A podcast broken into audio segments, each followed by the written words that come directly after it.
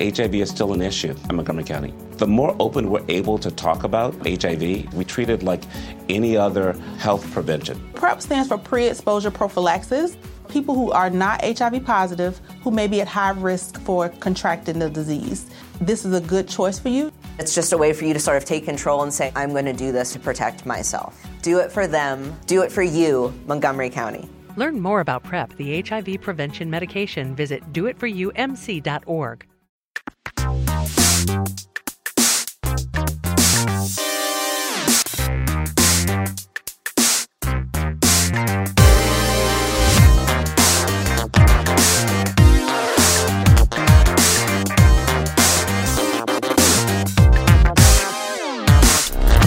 Oi, Henrique. O que aconteceu? Não sei, a gente tá mais. tá, tá num clima mais intimista do que a gente costuma estar nos nossos podcasts. É, tá rolando um revival, né? Porque a gente gravava nessa Nessas- configuração. É. Quer dizer, não, na Não, verdade a gente um não tinha um diferente. microfone pra cada um, era eu e o Teixeira dividindo um microfone normalmente. Verdade. Eu não sei se pra quem tá só ouvindo, a versão de áudio tem muita diferença. Não sei se o Matheus fez a magia dele e basicamente você não consegue perceber que a gente tá numa sala que não tem muito preparo pra áudio. Mas quem tá em vídeo tá conseguindo perceber que a gente tá no lugar que a gente grava nossos resumos da semana, que também é o mesmo lugar que a gente grava nossos vídeos, só num ângulo diferente. É. ah, rolou uma, uma pequena emergência, nada assim relacionado a gente. A gente tá bem, relaxa, mas é relacionado a alguém próximo a nós. E por conta disso, a gente não, não teria como gravar no nosso lugar de sempre, então a gente tá gravando num lugar diferente hoje, até por estar só eu e o Henrique, a gente tinha um convidado, mas por motivos de força maior, já que é uma semana de sessão, a gente achou que, ah, tudo bem, fa- fa- façamos um podcast mais contido, um podcast menor, só nós dois, de vez em quando, acho que é ok, É, né? melhor do que nada também, né? Porque se a gente fosse simplesmente falar, oh, putz, aconteceu isso, melhor. Não vai ter podcast, É, não vai ter é. podcast. A gente Mas consegue gravar e a gente Sabe também que foi melhor dizer. que nada? Hum. Mighty Number 9. É verdade, né? Na real, isso Eu nunca continuo- foi dito direito, né? Isso foi uma tradução ruim do que Sim, foi dito. tirado de contexto ou Sim. não? Eu acho que não. acho Foi, que- foi tirado de Porque contexto. foi dito, foi. Eu me foi, lembro muito foi, mas bem, é eu que, tipo, ficaram falando que era o Keiji Inafune, não foi o Keiji Inafune, Não, foi um um outro, de- é. desenvolvedor, mas, E- mas ele mas é- falou é- nesse contexto de. Bem, a gente fez o que pôde, sabe? Era meio que isso. Bom, é...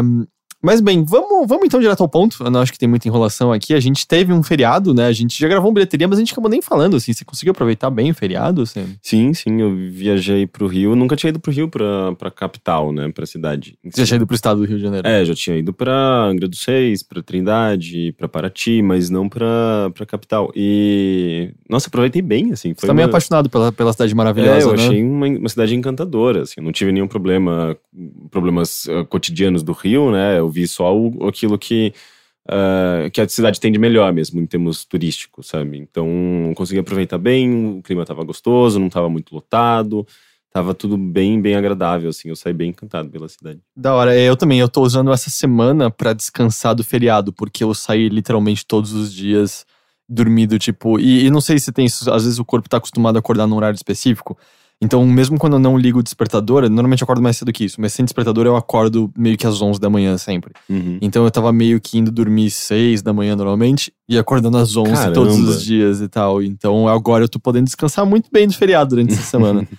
Mas bom, vamos então falar de videogames. Eu joguei um bocadinho de coisas, eu, eu, eu sinto que eu passei por uma espécie de sabático depois de Persona 5 e tal, e agora eu tava me aventurando por coisinhas menores antes da gente da gente entrar de novo em coisas grandes, né? Prey tá, tá logo aí. Ah, e eu joguei um bocadinho de coisas, mas queria ouvir de você antes. O que, que você andou jogando? Um jogo que eu, que eu joguei, eu gostei muito, e eu acho que eu esqueci de comentar no podcast, foi What, What Remains of Edith Finch. Que eu também não joguei ainda. Eu gostaria até quando eu jogasse a gente pudesse, tipo, falar abertamente de spoilers e coisa do tipo. É, ele não, eu acho que ele não, eu não acho que ele seja um jogo com um, Uma discussão como um Firewatch da vida, assim. é, é, ou, ou Gone Home, sabe, que, que gera uma interpretação e, e- e possa gerar diferentes pontos de vista. É, mas, é, mas ainda assim, eu acho que ele é um jogo que talvez vale. É que eu, eu tava. Eu nunca reparo a quantidade de coisas que tem aqui. Eu tava reparando, você botou um, um cogumelo verde, né, de vida do Mario atrás de você. Tem, tipo, Tem um que é um outro. cofre aqui e tem outro aqui. Tipo, tem uma quantidade muito grande de cogumelos de vida que eu nunca tinha percebido. É isso que eu tava meio espantado. Ah, mas perdão, continue.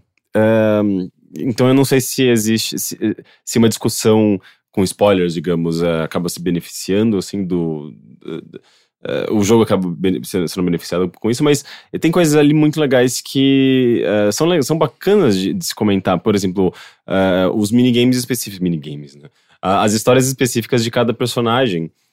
porque se a gente deixa de falar sobre elas, né, com medo de revelar mais detalhes do, do jogo, a gente acaba não podendo mostrar, eu acho que celebrar o quão incrível essas histórias são em termos de gameplay mesmo, assim, como o jogo traduz uh, muitas dessas histórias desses personagens uh, em termos de mecânicas e o que você faz no jogo, porque de certa forma ele, ele é um walking simulator, como, não há, não há dizem. desafio, você só meio que É. anda basicamente. Uh, mas ele não ele não, não, não, não é o tempo todo uh, um jogo de andar em primeira pessoa. Ele, ele te coloca pra fazer outras coisas também, sabe? Tem uma sequência que eu acho maravilhosa, assim, é uma das coisas mais poéticas que eu vi recentemente em videogames e, e que se converte muito bem no que você faz no jogo.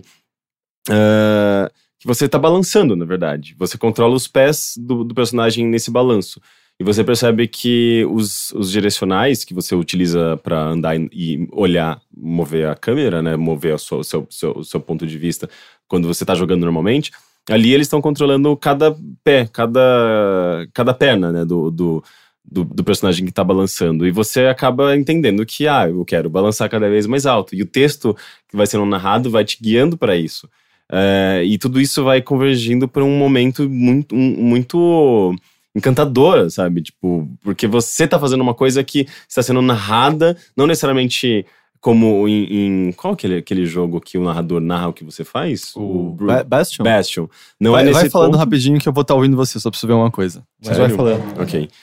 É, não é no, sentido de Bastion, mas ah, ah, ele tem essa coisa de, de- do texto ter um impacto muito grande no que você tá fazendo e na, na ação como um todo. É um jogo muito, muito inteligente, eu acho, em termos de narrativa. E eu acho que nesse sentido eu acho que seria legal, sabe, de você jogar, a gente poder discutir especificamente dessas pequenas histórias, Sim. sabe? Eu fui ver que o Windows 10 tava querendo reiniciar sozinho, sem Nossa, tipo, pelo amor de Deus. é agora ou daqui a pouco? Eu Esse é- detesto. é, eu também. É, Ele, ele não tá nem aí pro que você tá Não. fazendo. Ele interrompe às vezes o seu jogo. Estamos reiniciando seu Sim. computador agora. E aí eu tava só indo garantir que ele não ia fazer isso, porque a gente tá gravando vídeo no computador. Lembra, a gente perdeu um shuffle de Gravity Rush por conta disso. Literalmente nos últimos 30 segundos o computador reiniciou sozinho de uma atualização Sim. do Windows 10. Ahn, Mas perdão, é, então eu, eu, eu sinto isso. Quando eu digo falar abertamente, não é só falar do, tipo, de história, às vezes é porque é até uma experiência curta e tal. E a gente não tem tanta oportunidade de jogar as mesmas coisas e falar dessa maneira. E, e aí eu acho legal. E nem todos os jogos têm coisas a serem ditas dessa forma, Uhum. certo? É. é, é, o que eu acho legal do, do Edith Finch é, é que ele, ele tem uma diversidade interessante de personagens. É, de ele não ele, ele não tem nenhuma, nenhuma proposta de fazer comentários sociais, mas ao mesmo tempo ele tem um personagem, por exemplo, que você tem algumas opções dentro da história dele e você pode ou não é, é, meio que o jogo sugere que aquela escolha vai determinar se o personagem tem é, alguma. Se ele, se, ele é, se ele é gay ou se ele é hétero, basicamente, sabe? Então você tá dizendo que é uma escolha, na verdade. Não, mas ali é uma construção do sei, personagem, eu tô- de como eu- você vê aquele um- foi um personagem. xiste. foi, foi um xiste. Então, ah, eu acho legal, assim, como essa- diversidade na maneira como ele explora esses personagens, diferentes perspectivas, é, muda até, tipo, um pouco da, da, da própria experiência que você tá tendo ali naquele momento. Cara, é um jogo muito bonito. ah, só, acho que, recapitulando um pouco da história pra quem não jogou, você é uma garota que está visitando uma casa que foi herdada uh, para você. E quando você chega lá, no começo desse jogo, eu acho que a primeira vez que você ap- aperta o start e vê o diário dela, você vê que tem uma árvore genealógica e você vê que todas as pessoas dessa árvore genealógica, incluindo seus irmãos e seus pais, já morreram. Ah, porque tá, está, está marcado ali a data de nascimento e morte desses E não é uma que vai assim pra séculos e séculos atrás. É meio que um século, século, mais ou menos. é. E, e daí você vai entendendo que essa casa, ela meio que, meio que reúne todas essas histórias nos quartos dessas pessoas que passaram por essa casa. Todo mundo que morou naquela casa tem um quarto que foi selado por uma razão. E, e conforme você vai conseguindo adentrar esses quartos, você tem acesso a, digamos, uma espécie de registro num altar. Tem, eles têm uma, religi- uma, uma religião, uma, uma relação eh, bastante peculiar com a morte.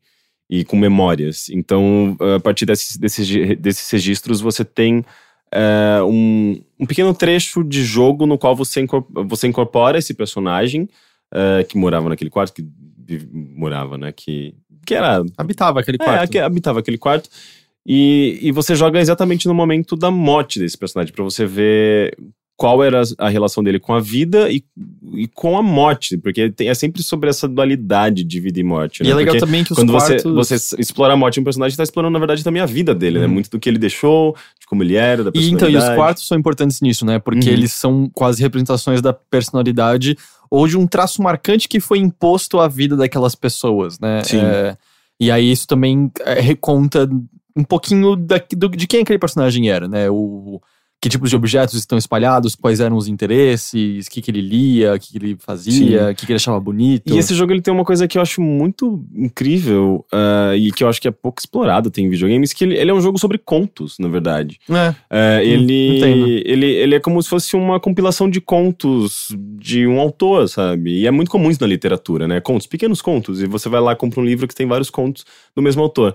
E a gente raramente vai ver, eu acho que jogos que trabalham dessa maneira. Nesse né? estilo é, porque assim, sabe, você tem coisas como Valiant Hearts, que passa um pouco de história em cada personagem, Odin Sphere, em certa medida, faz isso, mas ainda tudo é meio que pra uma grande árvore. Dá pra, ainda pra dizer que Reddit Finch é um pouco sobre isso, né? Todos estão alimentando um pouco a compreensão da, da Edith, né, ainda assim. É, tem essa narrativa central que une tudo, né? Mas eu acho que, mesmo se ela não existisse, esses contos, eh, eles eh, seriam autossuficientes, sabe? Eu acho Uhum. que talvez com menos impacto na obra como um todo, mas eh, eles já seriam interessantes, sabe? É, é, a a história, por exemplo, do, do garoto que ele, ele era muito obcecado por jogos, por não ter, digamos, muita perspectiva de vida.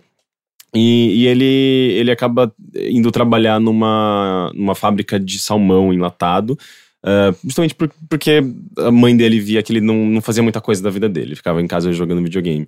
E, e é muito foda o que você faz nessa história, porque você tem. O, o que você está fazendo ativamente é pegando um salmão de um lado e colocando ele num negócio para que corta a cabeça do salmão para você colocar numa esteira. E é meio que isso que você faz, é como se fosse um minigamezinho. Só que a mente desse personagem continua no videogame. E, e ela meio que vai. A, mente fica num, num pequeno canto da, do- da tela. E, e você vai meio que jogando a, aventura que acontece na mente do personagem enquanto você faz essa atividade completamente. é, braçal não, como se diz? É automática, assim, Uhum. aquele tipo de atividade automática que você não precisa usar o cérebro, você tá apertando um botãozinho, basicamente, sabe? E, e essa história, essa, essa, essa aventura dentro da mente dele vai se desenrolando e, e, e ela vai ocupando cada vez mais espaço até você ficar nessa, nessa coisa de o que é a realidade nesse, nessa história, sabe? É, e a história dele é linda, assim, o que você faz no jogo, a maneira como essa história é contada, o, o- a conclusão dela é, é muito fascinante. E, e- e eu acho que é só um pequeno exemplo de como esse jogo ele, ele, ele se esforça em, é, em fazer alguma coisa, contar a história de uma maneira diferente Uhum. da, da, da, da que a gente costuma ver nesse próprio gênero mesmo, que normalmente é ah, pegar um documento, ler aquele documento, fazer uma correlação ali entre as, as informações que você pegou, encontrou no cenário e não, não tem muita mecânica mesmo, né? E esse jogo eu acho que ele incorpora mais mecânicas em benefício da narrativa mesmo. Eu acho fascinante o que ele faz. Sem falar que é lindo, é muito. A trilha sonora dele é maravilhosa, assim, é tudo um pacote muito bem realizado. Da hora. É do pessoal que fez o Unfinished Swan, né? É, sim, que é um outro jogo que eu gosto muito. É, ele é também. legal. E é engraçado, né? Que eu lembro que, assim, dentro da era que tinha esses jogos mais artsy, né? Quando a gente ainda só sussurrava Walking Simulator. Hum. O Infinite Swan é um que tem mais mecânicas do que a Sim, média, né? E ele sim. varia bastante mecanicamente. O Edit Finch que dá um pouco de freada nisso, né? Você consegue equipará-lo mais a um Gone Home da vida, a um, um Dear Esther, é isso? É, Dear Esther também, que são os jogos, os jogos eu acho que, que acabaram estabelecendo, assim, esse, esse, esse nicho, né? Estão no cânone, né, dele. Estão no Estão cânone. no cânone. Porque muita gente já esqueceu dos Tales of Tales, tipo aquele do cemitério. É, que o The Grave... Graveyard, The é. Grave- É, Graveyard. aque- aquele lá... Aquele lá era especialmente um Walking Simulator. É, não, aquele lá era do tipo, Migo tá parecendo uma paródia de, de algo extremamente artístico, sabe? Do tipo. Ah, eu, não, eu entendo ó, o Hum, valor dele naquela, naquele período. É, aquele lá eu lembro que eu joguei e falei, hum, eu tô com vontade de rir disso aqui. Hum, eu lembro que tá, lá eu, eu- vou até puxar isso pra um outro jogo que eu joguei ontem, que eu Hum. percebi que eu deixei passar e eu descobri ele ontem. Eu sabia que ele estava sendo desenvolvido, mas o lançamento dele foi completamente esquecido por mim. E é um jogo que ele ganhou o prêmio daquele no Ovo Awards Uhum. da- do, IG do IGF. E, e, e ele foi desenvolvido pelo David Kanaga, que é um dos meus compositores favori- favoritos de, de videogames. né? Ele, ele compôs músicas para Dyad, para Proteus, e na verdade o trabalho dele, é, enquanto músico, é, é bastante complexo. Ele não vai lá e cria uma melodia e tá pronto. Ele trabalha com a programação, ele trabalha com o programador, ele trabalha com o designer. É, é, todos esses jogos que ele trabalha envolvem música a tá música. integrada. É, a música tá integrada à experiência. E que jogo é esse? E, e ele desenvolveu, ah, eu acho que é o primeiro jogo que ele teve uma, uma produção, um papel maior assim, no desenvolvimento. Ah, de resto, são só colaboradores que ajudaram de alguma forma na programação e tudo mais. Eu vou ter que pegar o nome desse Você jogo. não lembra o nome? É um nome esquisitíssimo. Eu posso falando mais de Graveyard, como Não. eu Ah, lembro, eu lembro quando eu mostrei pro meu primo, ele começou a xingar alto, tipo, não, vai se fuder, vai se fuder, isso, isso é uma piada, isso não é um jogo, isso aqui, isso aqui, isso aqui é um absurdo, isso aqui é gratuito, pelo menos acho que era gratuito ou muito É, barato. acho que é gratuito. Aí, eu, pelo menos, porque, meu Deus, isso aqui, isso aqui é um crime. E, e eu tinha que concordar com ele, assim, era, era meio ofensivo o Graveyard. Porra, mas ninguém obrigou vocês a jogarem. Ninguém Não, obrigou a vocês a gostarem. Mas meu ponto é que era muito, cara, não, cê- parece uma paródia aquele negócio, parece muito alguém fingindo, tipo, fazer um negócio artístico. Aquele negócio é muito Ah, ruim. eu acho um pouco de exagero. É, não sei, só não é pior tem- que, que Bientolete. Ele teve. Eu acho que esses jogos eles têm é, importância nos seus momentos. E, e são jogos sub- subversivos, né?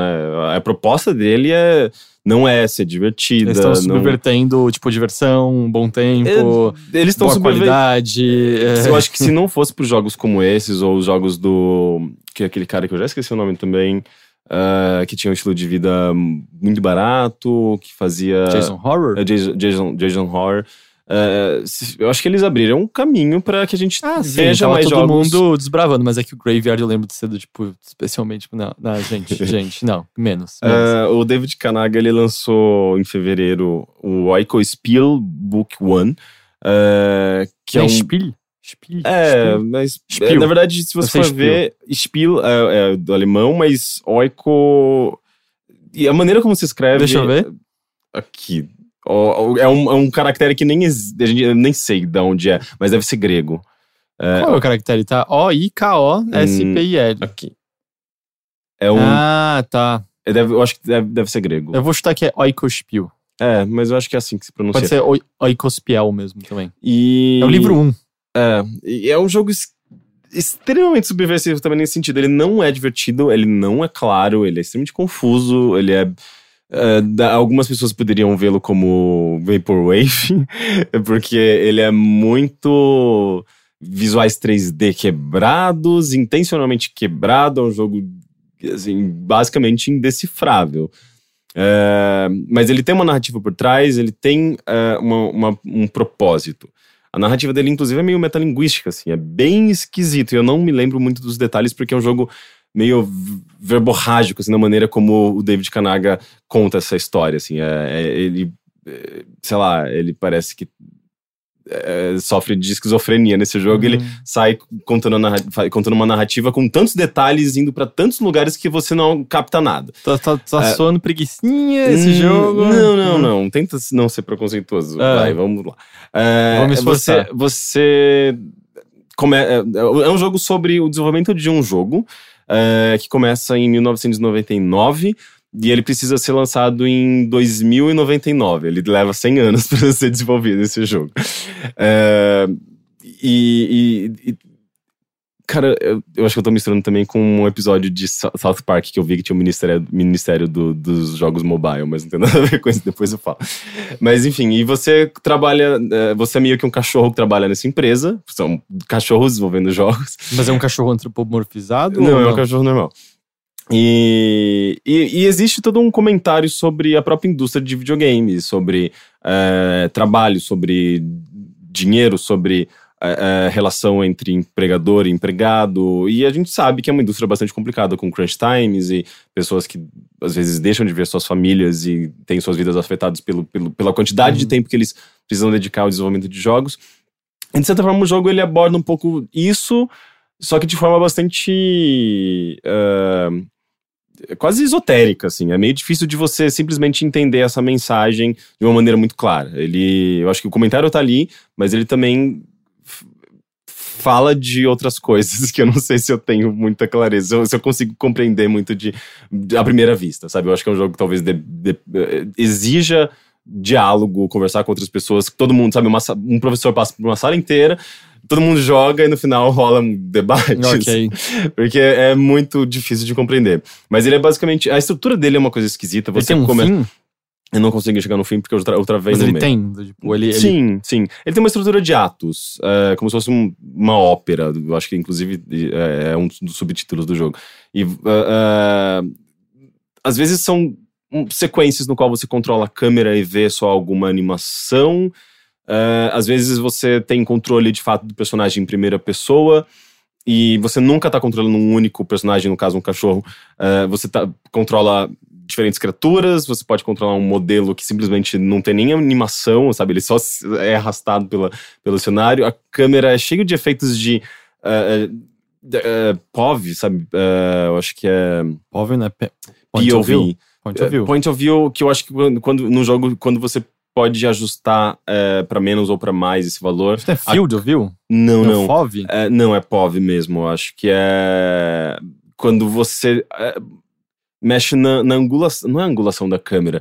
É quando você tem mais. é, quando ela. Ah, a câmera ah, tem uma abertura maior, sabe? Pega mais elementos. É Eu achava fosse um que- peixe de. Eu achava que isso era FOV. Não, mas Field of View é, tem, a ver- é, tem mais a ver com aquela, com aquela distanciamento, neblina, sim. é, o distanciamento que você tem da, da próprio ponto de vista. Se você tá nesse ponto, você só vai enxergar até aquela montanha a 15 metros de distância de você. Porque eu lá. vi justamente hoje o Total Biscuit reclamando que.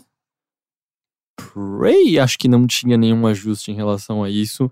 E ele tá com enjoos no momento. É, não, então eu acho que é, é, é, não é Field of View, eu acho que é POV mesmo. Eu tenho quase certeza. E- Que é justamente esse lance de você ajustar a quantidade de coisas que você pode Sim. enxergar no seu campo de vista. Ele né? tava com enjoos por conta do tratamento dele e que não poder mudar isso era meio ele É. vai vomitar se ele jogar. Sim, tem isso e tem o lance, lance também de você poder mexer na, no, no ponto central na Uhum. tela, né? Se você adiciona, geralmente, pessoas Os que têm. de fuga. assim, É, né? pessoas que têm enjoo com jogos em primeira pessoa, se você tem esse pontinho, ele pontinho já, já é, da- da mira que não existe necessariamente. Eu já vi. é, tinha algum jogo que recente que tava causando isso nas pessoas. Titanfall 2, eu acho. Que ele, a, a mira, o pontinho central balançava demais e as Ou pessoas ficavam um pouco era, enjoadas. ou era o Firewatch, talvez mesmo, que as pessoas Hum. queriam um ponto, alguma coisa Ah, é assim. verdade, eu acho que sim.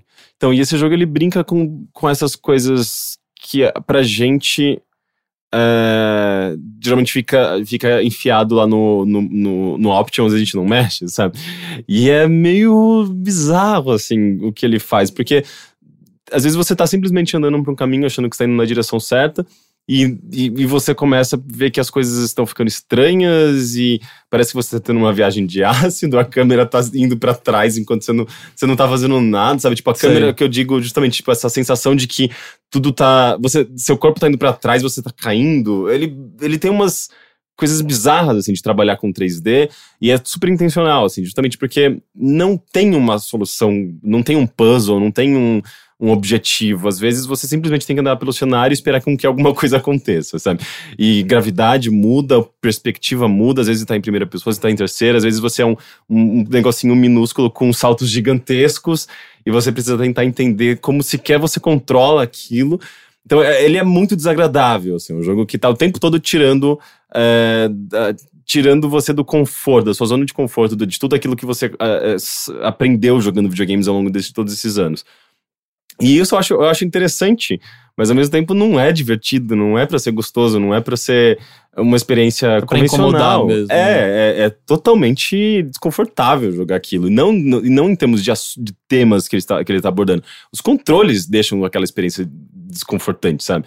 É, mas eu queria, eu preciso simplesmente continuar jogando, porque eu cheguei num ponto que eu não sabia o que fazer. E eu ficava uh, com o meu resposta? personagem. Oi? Olhou a resposta? É, eu poderia simplesmente pular aquela cena e ir para uma próxima cena. Ele tem meio que um menu que faz isso. Uh, mas uh, eu tava meio, acho que já, já tava jogando por uns 40 minutos, já bastante desconfortável com tudo aquilo e eu parei. Entendi. Mas ele tem coisas bizarras. Tipo, tem, tem uma, uma parte que você entra num desktop, por exemplo, que já é completamente loucão, e tem um, um arquivo. Uh, uh, Celine Dion, My Heart Will Go On ponto e você clica e, e é basicamente uma versão uh, mega bizarra, recortada, estendida da, da, dessa música e eu fico entendendo, tentando entender o que, qual é o propósito disso. Não é só engraçado? Tem, só então, engraçado. eu tava achando super engraçado, mas ele é, é, tem tantos elementos assim nesse jogo que eu, eu eu me, per me pergunto se existe alguma coisa a ser absorvida daqui ou é só pela piada, sabe? Ou é, é só engraçado. E eu fico em dúvida, eu não sei o que eu penso da, daquela experiência, sabe? É só muito é, é, confuso tudo, sabe? Eu não sei se é para ser cômico, irônico, crítica, se é para ser só. se é para não significar nada. Enfim, eu, é, eu eu precisava, eu acho que, dialogar sobre esse jogo com outras eu pessoas. não tinha ouvido falar desse jogo. Nada, é, nada, nada. É, eu acho que ele só chamou atenção por conta do, do novo award mesmo. Um jogo experimental demais para que as pessoas sequer, eu acho que, demonstrem interesse nele.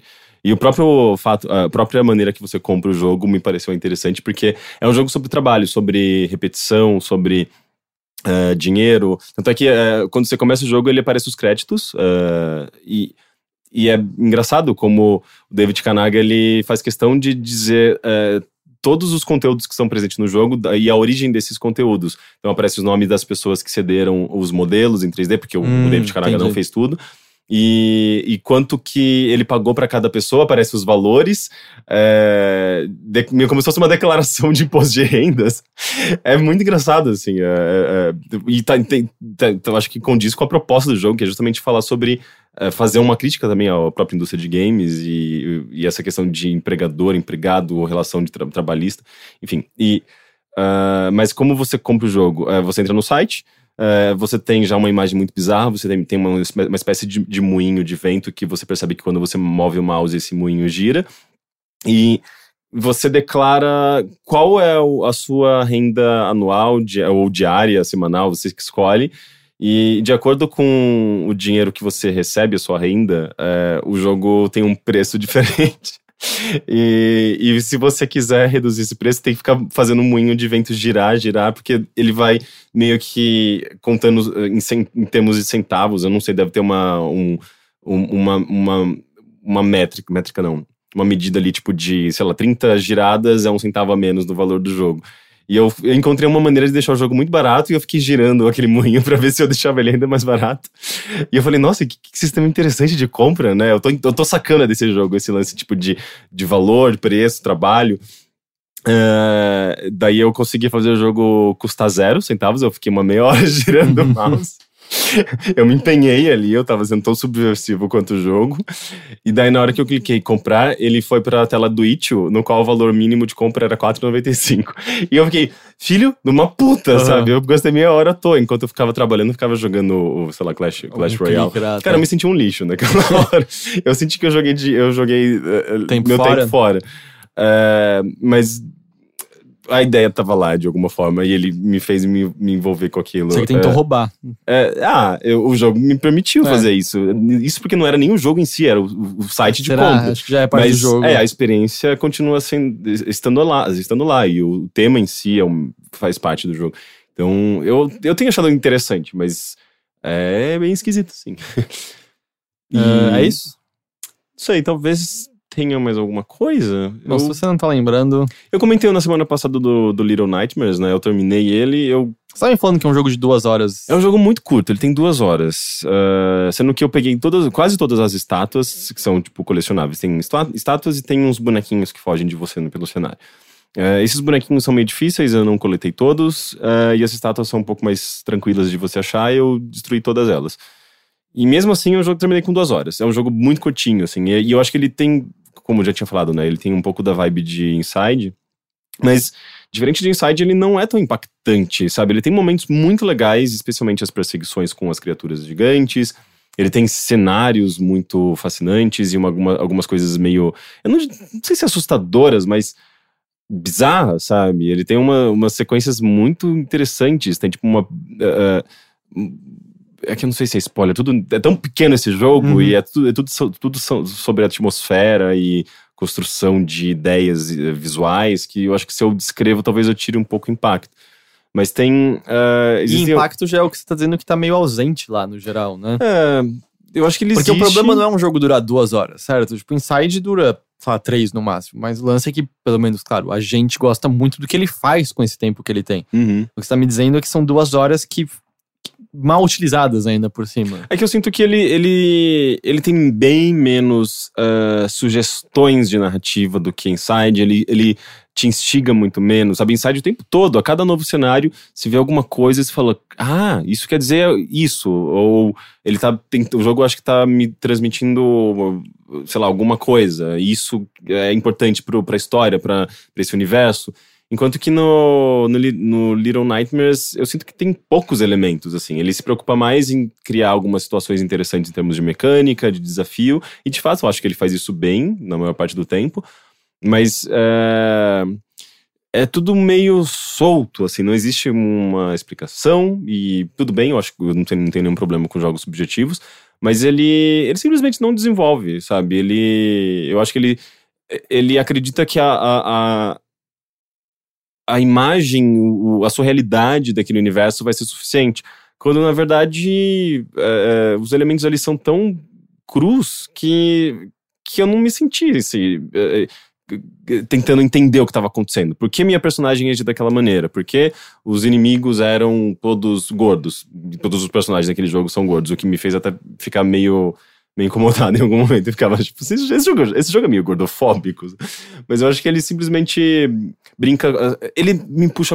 Você lembra que a gente falou de Viagem de Chihiro? Uhum. Eu acho que ele tem muitas influências de Viagem de Chihiro. Que eu sabe? falei do, do bração do bicho. Exato, e não só isso, assim, tipo, mais pra frente eh, você vê outros elementos de eh, arquitetura japonesa, ele tem uma, uma personagem que é um- uma mulher com uma máscara, eles, eles- inclusive existem máscaras japonesas, é um jogo com bastante características de Viagem de Chihiro, tá na sua surrealidade, na- nas situações meio bizarras. Eh, mas eu não, eu não sei, assim, eu, eu, por mais que eu tenha gostado e tenha ficado bastante impressionado até no final, assim, ele- em geral ele foi tão parece para, para na metade mesmo. Tinha muito um potencial inexplorado ali que, que me deixou bastante satisfeito. É, o que assim, você me no falou foi que quando ele tá começando a ficar bom, ele acaba. É, como é. você descreveu. Sim, é, eram momentos assim que eu comecei finalmente meio que gostar daquele universo, só que acabou, Uhum. sabe? Então é, eu, achei, eu achei que ele, ele foi meio. é, faltou substância mesmo, sabe? Ele, ele é um jogo é, com ideias interessantes, ele é um jogo muito bonito, com uma atmosfera muito foda. O trabalho sonoro, ele fica bem interessante, eu acho, do meio em diante, especialmente nessas partes de perseguição, mas. ah, não Faltou, sei, faltou. É, é, sabe quando você- sai meio um pouco decepcionado? É. Ou, ou pioras, assim, meio. Ah, foi isso, assim. É. Não vou lembrar desse É, jogo exato, semana. É, exato, eu fiquei pensando nisso. Será que eu vou lembrar dele no final do ano, quando a gente estiver falando dos jogos mais importantes desse jogo, desse ano, nos jogos mais marcantes? É, eu cheguei à conclusão Ah, é, que não. Me parece só pelo que você tá conversando aqui que não. É uma pena, porque ele, ele tem um certo potencial. Mas acho que foi isso. Legal.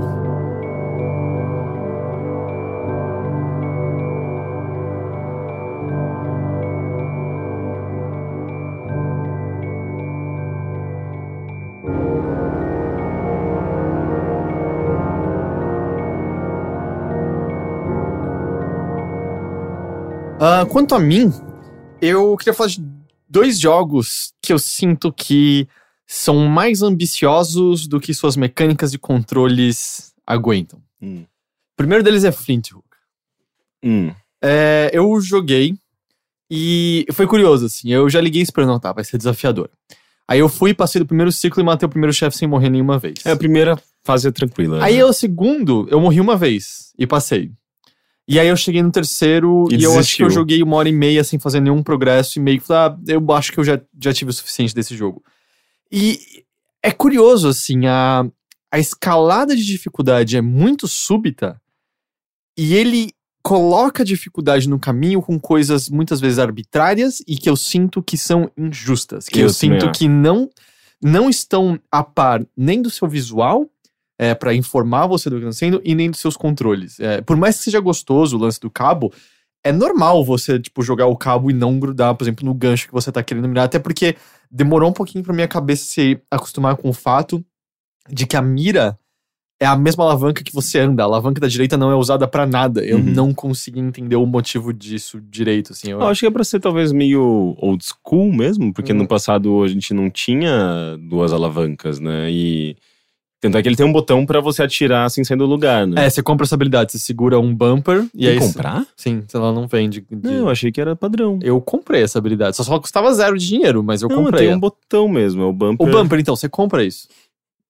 Cara, eu tenho certeza que eu comprei esse negócio. Engraçado, eu não lembrava. É, Mas assim, tanto que eu comecei a perceber, assim, que facilmente, assim, 90% das minhas mortes são pra armadilhas no cenário, não pra inimigos. Os inimigos são muito fáceis naquele jogo, É. na verdade. Assim, você tomar tiro e tal é muito raro, até ainda mais separando o tempo. Ou muitas vezes nasce o inimigo do seu lado, se você cola nele, para o tempo e atira, você mata antes dele sequer poder se mexer e tal. Uhum.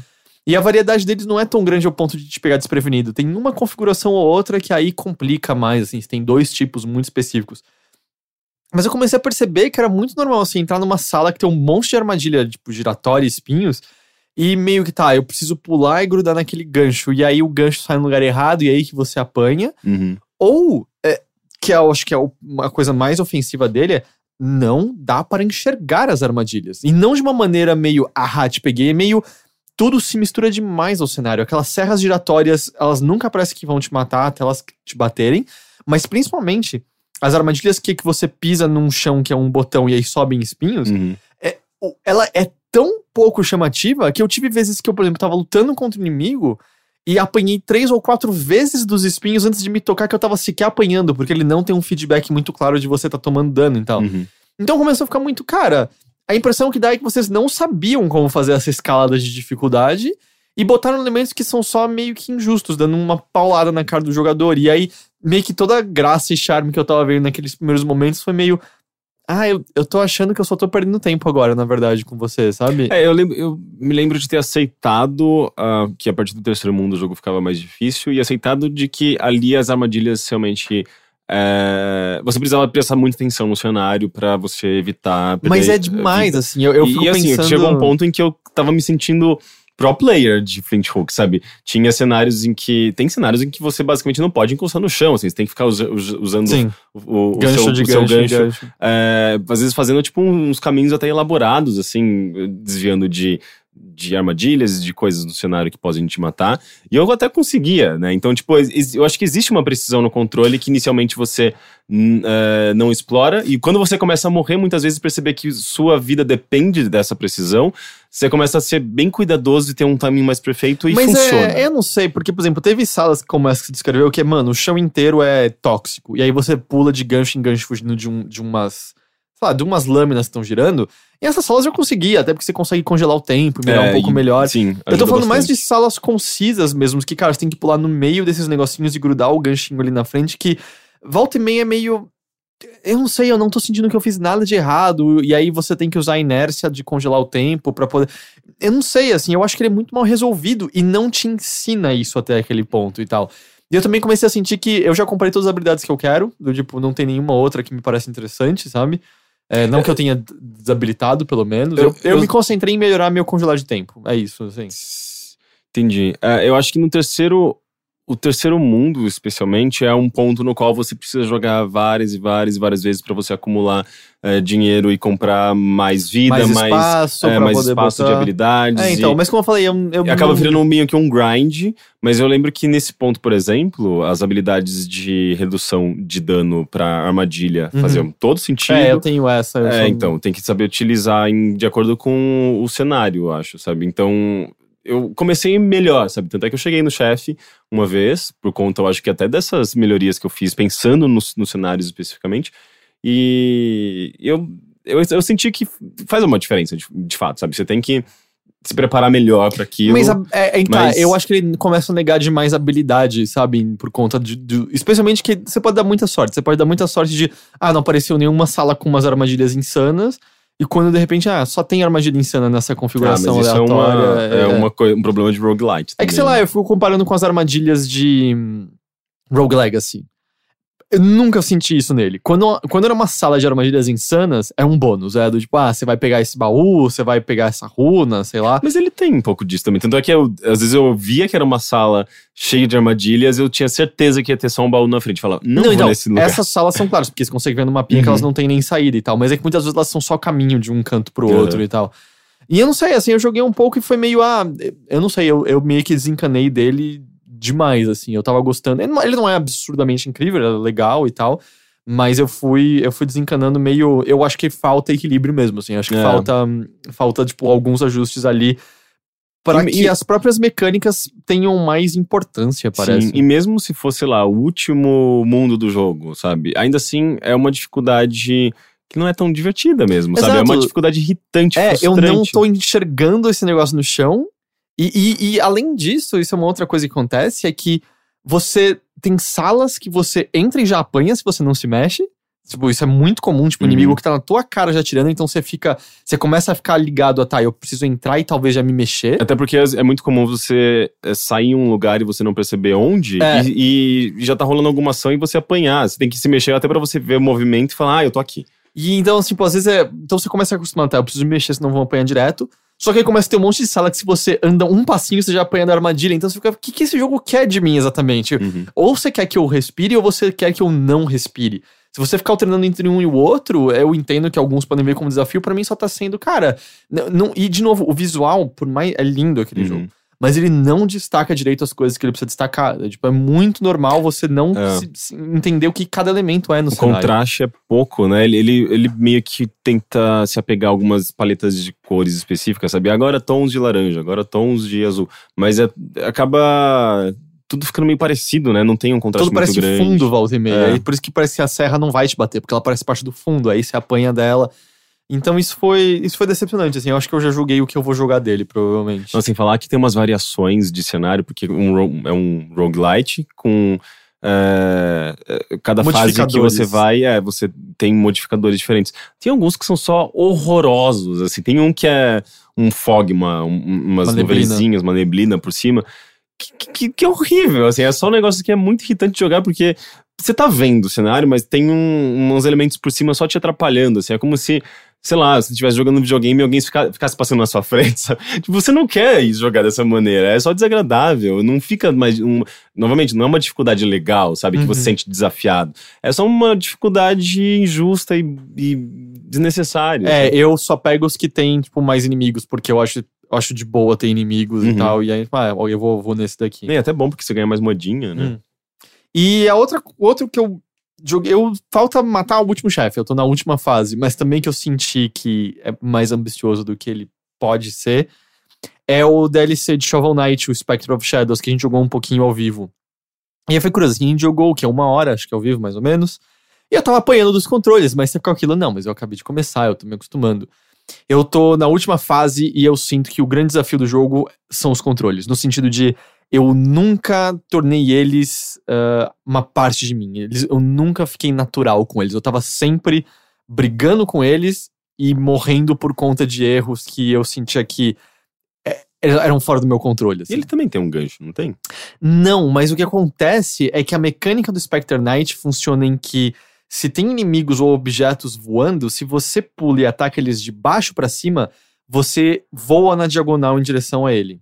E se você tá em cima deles e ataca, você voa na diagonal pra baixo em direção a eles. Que engraçado, você já percebeu que essa é basicamente a mecânica de Aritana Ah, é? e, a, e a pena e a pena da arpia, que é um jogo brasileiro, é, é meio que isso, assim, você tem ataques que de acordo com a, a- direção que você ataca o inimigo, você é lançado por, uma, por um lugar, e o jogo vira meio que um puzzle com isso. É, então, e aí você tem pedaços que justamente você tem que pensar o que você faz com isso, e aí a outra coisa que acontece é que você gruda na parede momentaneamente e pode saltar em direção ao outro lado, e às vezes tem que fazer esse negócio voador de novo e tal.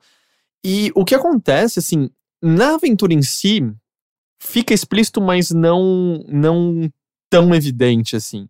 É, você, o que acontece de você morrer volta e meia porque, ah, eu, eu grudei da maneira que eu não esperava que eu grudar, ou eu tava levemente acima do negócio quando eu achei que eu tava levemente abaixo, eu ataquei de baixo pra cima e isso me levou pro buraco e eu morri. É, isso fica muito explícito num desafio extra que a gente até fez um pouquinho quando jogou ao vivo, que é escalar uma torre muito longa. Uhum. Eu terminei, mas assim, eu acho que eu acordei vizinhos do quanto eu xinguei pra terminar aquele negócio, Porque nele fica muito evidente do quão pobres os controles são, assim, do quanto ele pede por uma minúcia que, que não tá ali. E eu saí com a mão doendo, doendo mesmo, assim, porque além de tudo, quando você tá grudado, por exemplo, na parede da esquerda, você tem que pular pra direita e aí trocar, ficar segurando pra direita para grudar naquela parede. Podia ter uma coisinha um pouquinho mais automática naquilo que não, não tem. Mas Além ao disso- mesmo tempo também é um desafio extremamente difícil. A ideia é ser um. É, mas É, a- é- é aquela a coisa para as pessoas desencanarem e falar, não vou mais fazer É, isso. então, e a recompensa é um lixo. Sério? Absoluto. Absoluto, assim, uma das piores recompensas que eu já vi, assim, de se ter. Do, tipo, na- não tem nem sequer um troféu, porque o, único troféu do jogo é pra terminar ele. Hum, que. É, é, pois é, É porque é um. DLC também, né? É, não sei se. Mas tem o, o do. Do Plague Knight tinha mais do que isso, eu acho. Hum. Bom. Mas é. Mas eu fiz assim e, tipo, saí com a mão doendo, sabe? Tava, tipo, tava só irritante. Eu fui. Sabe quando é só o seu ódio que te propele em frente? Tipo, Ah, mas- filha da puta, eu vou terminar esse negócio. Mas é a força de vontade, é, é determinação. Eu não sei, a minha força de vontade tava sendo não quebrar aquele controle contra a parede, na real. Era Você tá me descrevendo, tipo, jogos extremamente difíceis dos anos 90 também, sabe? Eu tipo, não 2000, sei, eu, não- eu não tenho 80. isso com jogos normalmente, tipo, dessa raiva nesse nível. Mas é, mas aí você percebe isso na aventura também, volta e meia, de cara, eu, eu só tentei fazer um salto simples, e aí ele grudou quando você achava que ele não ia grudar, ou ele não grudou quando você achava que ele ia grudar, Ih, Assassin's Creed. ou você achava que ele- a subidinha pela parede dele, na, na parede ia ser o suficiente pra você chegar no, no- no- no- na beira, mas aí por um milímetro não era e você caiu. E tanto que a, a primeira coisa que eu fiz assim que eu tive dinheiro foi comprar uma armadura que faz com que você não morra quando você cai em buraco, você volta pro, pro onde você tava. E comprar e usar uma habilidade extra que é que você pode flutuar momentaneamente. E aí, a partir disso, tem salas inteiras que você pula, liga o flutuar e você atravessa o desafio sem ter que olhar pra trás, sabe? E, e- só que eu não sentia que, tipo, ah, como eu tô sendo esperto, eu só sentia, ufa, ainda bem que eu não tenho que fazer esse desafio, sabe? Porque ele não tava me agradando nem um pouco. Então eu saí um pouco desse final. Também achei que a história não foi nada demais, apesar dele dar um certo background para os eventos do Shovel Knight em si. Eu acho que ele não tem o charme nem que a campanha do Shovel Knight, nem que a campanha do Plague Knight tem e tal. Uhum. É, não terminei, como eu falei, tanto que foi curioso, assim, eu cheguei no último chefe, eu tava com sono, e isso foi no dia que a gente fez a transmissão, então faz uma semana essa altura, um pouco mais até. E eu não voltei, ele sabe quando você, ah, não sei, não sei se eu quero voltar. É, não, você não, o jogo não te pegou da maneira como os ante- anteriores te Sim. pegaram, né? E, e aí eu sinto justamente isso, assim, os controles precisavam de mais ou os desafios precisavam de menos, um não tá compatível com o outro, assim. E a última coisa, eu joguei cerca de uma hora, uma hora e meia, foi o Thimbleweed Park, ah, o jogo point and click ah, desenvolvido pelo Ron Gilbert, né, que é o cara que é uma das grandes mentes por trás do Manic Mansion, por trás do primeiro e do segundo Monkey Island. Ele fez o segundo Monkey Island? Fez, ele fez o segundo. The Cave, Ah, é, como é que é o nome daquele jogo chato pra The caralho? Baconator. Não, Não, Baconator é, não. é, é, mas é- O- esse é o subtítulo do jogo. É, É. o. Que o segundo era o Thong of Virtue, não era? Sim. Era o. Death Spank. Death Spank. Ah, que jogo ruim do cacete. E ele, e ele também, eu acho que era um dos fundadores da Cave... Cave? Como? Ah, não lembro o nome. Não sei o que é isso. Não, da Humongous. Uhum, Da da Humongous. Sim. Fez, uh, Humongous fez, sei lá, tipo, Put Put, Ghost of the Moon. E- Mas também depois eh, essa empresa parece que comprou essa Cave, não sei o que, que fez Total, Total Annihilation. Hum. Então é, ele tem alguma relação também com esses jogos mais de estratégia. Bom, o Thimbleweed é ele retornando às raízes dele, um point and click é, com verbos ali embaixo, abrir, fechar, conversar, dar, pegar. É, bem assim, na pegada Scum que ele tinha no primeiro Monkey Island e tal. E o, que eu gosto dele é que ele foi jogo financiado por Kickstarter, eu ajudei a financiar o Kickstarter. E ele é o que eu queria que Broken Age tivesse sido, assim. Porque eu acho que eu já falei anteriormente aqui que a minha grande decepção, além de eu achar Broken Age por simplesmente fraco, é, é que toda a ideia do Kickstarter foi vamos reviver esse jogo, esse gênero dessa maneira que você gosta, que ele não tem mais espaço hoje em dia. E aí eles fizeram um jogo totalmente voltado para iPad, com desafios extremamente simples, etc, etc. E era meio, peraí, toda a ideia de usar o Kickstarter não era justamente pra gente fazer algo que não era comercialmente viável? Por que, que a gente foi e fez algo comercialmente Uhum. viável? O Thimbleweed não, vai justamente não, cara. É, é, é para esse nicho, é pra quem curtia esses, esses RPGs, é pra quem curte ficar travado e ficar travado mesmo. Não tem nem sistema de dica dentro do jogo. Assim. É pra ser como os antigos, é pra ser old school. E eu tô gostando, eu tô gostando bastante porque eu gosto disso, sabe? Porque eu sei que é- é esse, tipo, isso fala especificamente com o desejo que eu tenho em jogos por conta muito de- do quanto esses jogos ah, me impactaram no meu, no meu crescimento, na minha formação como, como pessoa que gostava de videogames, né? E o que eu tô achando interessante é que, assim, você começa controlando dois agentes do FBI. Indo, é, encontrando um corpo morto, que tá no, num riozinho do lado de fora da cidade de Thimbleweed, é, de Thimbleweed. E, na verdade, assim, no iníciozinho você controla o cara que morre e tal. Mas o jogo de verdade começa com vocês investigando esse cadáver. E o que ele. Ele faz um setup interessante, porque cada um deles tem um caderninho de anotações, e é onde vai aparecendo meio que seus objetivos principais. O legal é que você pode alternar entre os dois personagens, apesar de que eu não encontrei nenhuma diferença entre eles, como você tem no, no Maniac Mansion, por exemplo. E aí, você, se você lê o caderno da agente, tem um item que diz: Droga, apareceu outro agente aqui pra investigar. Eu achava que eu seria a única, eu preciso, me, preciso dar um jeito de me livrar dele.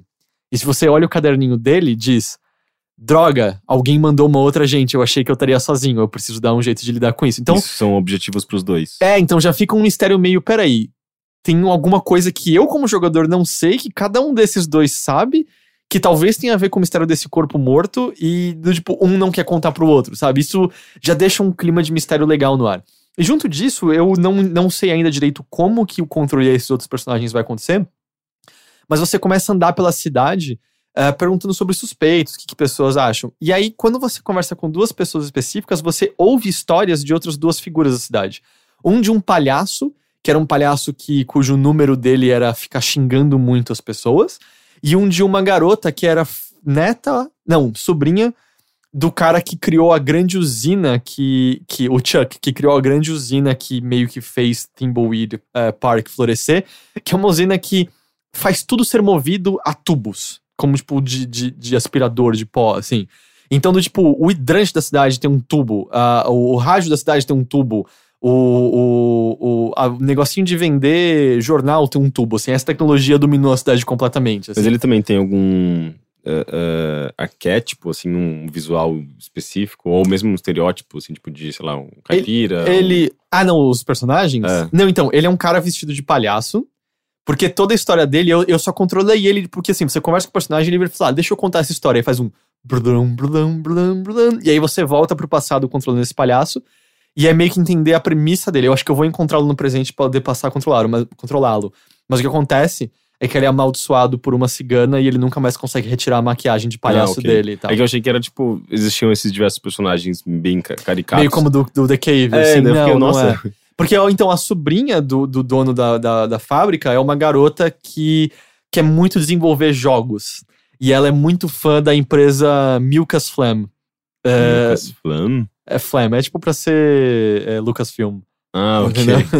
É, ela gosta muito da Milkas Flam. E aí, tipo, todo a- o arco, tipo, toda a abertura dela é você tendo que mandar seu currículo via computador pra, pra, pra Milkas Flam pra poder tentar trabalhar como game dev pra eles e tal.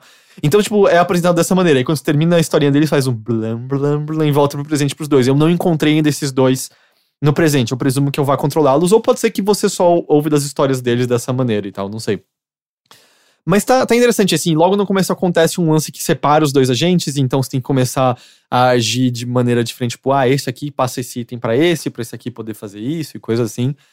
Agora, a parte que eu não tô achando incrível, na verdade eu tô achando o oposto de incrível, é que, um, ele é apaixonado demais pelo seu próprio passado, no sentido de toda referência possível a Maniac Mansion, a LucasArts, que, que, que pode existir, está ali. Do tipo, For a Good Time, Call Edna, tem ali o, o- o- na parede. E se você liga, tem exatamente a Edna fazendo, fazendo a mesma fala que ela tinha no Maniac Mansion. Tem o Dr. Ed e a Edna no circo quando o palhaço está se apresentando. Tem tentáculos em alguns lugares. Sabe, tipo, cara, deixa o passado um pouco pra trás, assim, chega, chega uma hora que começa a ficar um pouquinho triste até. É que talvez tenha sido um jogo que foi muito calgado, calcado nisso, né? Tipo, acho que o Kickstarter deixava isso meio claro, assim, que, Que ah, estamos fazendo um jogo aos moldes do, do Manic Mansion. Sabe? É, é quase que assumido Uhum. essa inspiração no próprio É, não, é assumido, mas é que parece. A- a- que seja a inspiração, não precisa ficar botando ali referência. Referência Eu tenho certeza que eu vou botar um, um hamster num micro-ondas em algum momento, sabe? Isso vai e, e colocar no acontecer. YouTube depois. não, na época não tinha YouTube, pelo menos. E a outra coisa que eu não tô gostando é do humor dele. assim. É, Eu acho as piadas fraquinhas no geral. E ele tem uma insistência na quebra da quarta parede que não é que ele tá quebrando. Ele tá espancando, ele tá passando um trator por cima e transformando a quarta parede em pó. Mas o assim. que que ele faz? Cara, é, é nível dos personagens estarem conversando com o jogador toda hora, é nível deles estarem fazendo referências a outros jogos da LucasArts ou do Ron Gilbert, é nível deles estarem fazendo é, piadas do tipo, entendendo que eles estão num adventure game. Tipo, tem conversa e conversa sobre. Ah, será que eu posso ir naquele lugar? E se eu morrer? Aí outro responde e vira: Não, esse não é um adventure como aqueles que a gente tinha até o, é, que a gente tinha até o final dos anos 80. Esse aqui tá mais na vibe da LucasArts, em que você pode fazer o que você quiser, que você nunca vai ficar travado nem nunca morrer. Aí outro, ah, isso é bom game design, não é? E outro, é, a gente percebeu mais ou menos a partir de Monkey Island que não fazia sentido o jogador morrer, que isso não adicionava diversão. Nossa, que Eu juro, é. que- Eu, tipo, cara, não é engraçado, sabe? É só muito longo. Tipo, tá bom, eu já entendi. Pois é. É, Mas é, parece que tem todo um comentário é, é, é, numa camada acima do jogo, porém dentro do jogo, né? É, só que também, tipo, pra quem esse comentário? Quem que você tá fazendo esse fora? Tipo, pro, pro, pra, pra Roberta Williams? Pro, Pra pro, Jenny pro, Jensen. pro All Low, tá ligado? tipo, quem que vai ouvir isso? Todo mundo tá aposentado, sei lá, essa altura, Uhum. sabe? Tipo, pra quem que é esse comentário? É muito estranho, assim, muito estranho. Eu acho que tinha maneiras de fazer essa piada que seriam muito mais inteligentes e tal, sabe? É, que seja fingindo que você morreu por um segundo e voltando assim, ah, não, isso não pode acontecer nesse jogo. Tudo bem que isso já foi feito em jogos da LucasArts também. Inclusive, eu vi um GIF nesses dias que alguém, alguém algum dos perfis de jogos de MS-DOS, assim, que eu, que eu sigo, mas, sei lá, uns perfis meio nostálgicos, eles tweetaram é, que era um GIF de alguma morte, acho que em, King, em King's Quest 4 ou 5, que a personagem morre de uma maneira meio estúpida, não lembro, e daí a própria, aparece um, um desenho da própria Roberta Williams fazendo um comentário, tipo, não é assim que você tem que jogar. Eu, eu achei ótimo também, uma quebra de quarta parede, Sim. mas de uma maneira engraçada que eu não, Não, esperava. point and clicks tinham quebra de quarta parede, isso era, isso era bem comum. Mas eu acho que, como qualquer forma de humor, é como, não a forma em si, Uhum. sabe? O, o primeiro Monkey Island era engraçado quando você ia no bar e tinha um pirata vendendo Loom pra você. Uhum. É, o, o Ilhas Macacos 3, você encontrava o Grim Fandango morto num bar como se ele fosse um pirata do LeChuck. Tipo, tem maneiras de fazer isso de, de maneira mais divertida e tal, só que é o tempo todo, tá ligado? Meio, cara... Quem banaliza, né? É, demais, demais, demais. Mas eu tô gostando mecanicamente. Eu gosto do point and click, eu gosto de ficar travado, eu gosto de ficar tendo, sei lá, cinco colunas de itens diferentes. Eu gosto de testar os diferentes verbos com as diferentes coisas. Eu acho que a atuação tá divertida, tem um bom número de personagens pra conversar, eu acho a arte legal. Então, nesse sentido, eu tô, eu tô gostando, sabe? Uhum. É, só eu tenho essas reclamações. Eu tô, quero ver se vai sustentar ou se eventualmente eu vou ficar, meu, não, chega, chega, eu não quero mais ouvir isso daqui de jeito nenhum. Mas é isso que eu andei jogando. Vamos então dar uma olhadinha nas notícias? Vamos.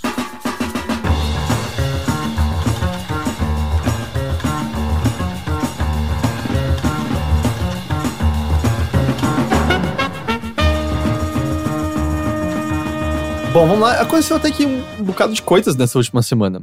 Ah, algumas atualizações sobre E3. A PC Gaming Show vai retornar esse ano, é o terceiro ano né, que a gente vai ter PC Gaming Show. Só que vai mudar o horário dela. Ela vai acontecer na segunda-feira, às 10 da manhã de Pacific Time, que é o horário que anteriormente pertencia à Microsoft, que agora vai ter sua coletiva no domingo, né? Ela também tá mudando de patrocinador. Antes era, acho que a AMD, Uhum. e agora é a Intel. Então, tipo, a concorrente chegou ali. Mas a AMD. Não, então não era AMD. É Nvidia. É, não, não, não era AMD. Qual é a concorrente da Intel? Celeron, sei lá. Não, Celeron. Celeron é um processador É pro- antigo da, É. Intel. É, não, acho que tem, processa- tem processador da AMD também, não tem? Em- bom, Eu não enfim, sou uma pessoa é, de hardware de PC de Master Race. Ah, A Sony confirmou também a coletiva dela, como sempre, segunda-feira à noite aqui pra gente, a última do dia. E também a Nintendo confirmou mais uma vez que ela não vai ter uma coletiva, como ela faz desde 2013, eu acho, 2014, sei lá. Ah, normal essa altura, nada de, de, de novo sob o sol. Ela só não falou ainda quais são os planos dela, mas provavelmente ela vai ter transmissões diárias e também deve ter um direct pra falar das novidades gerais e tal. Porque tem, tem dado sempre muito certo pra Nintendo, né? Então, Uhum.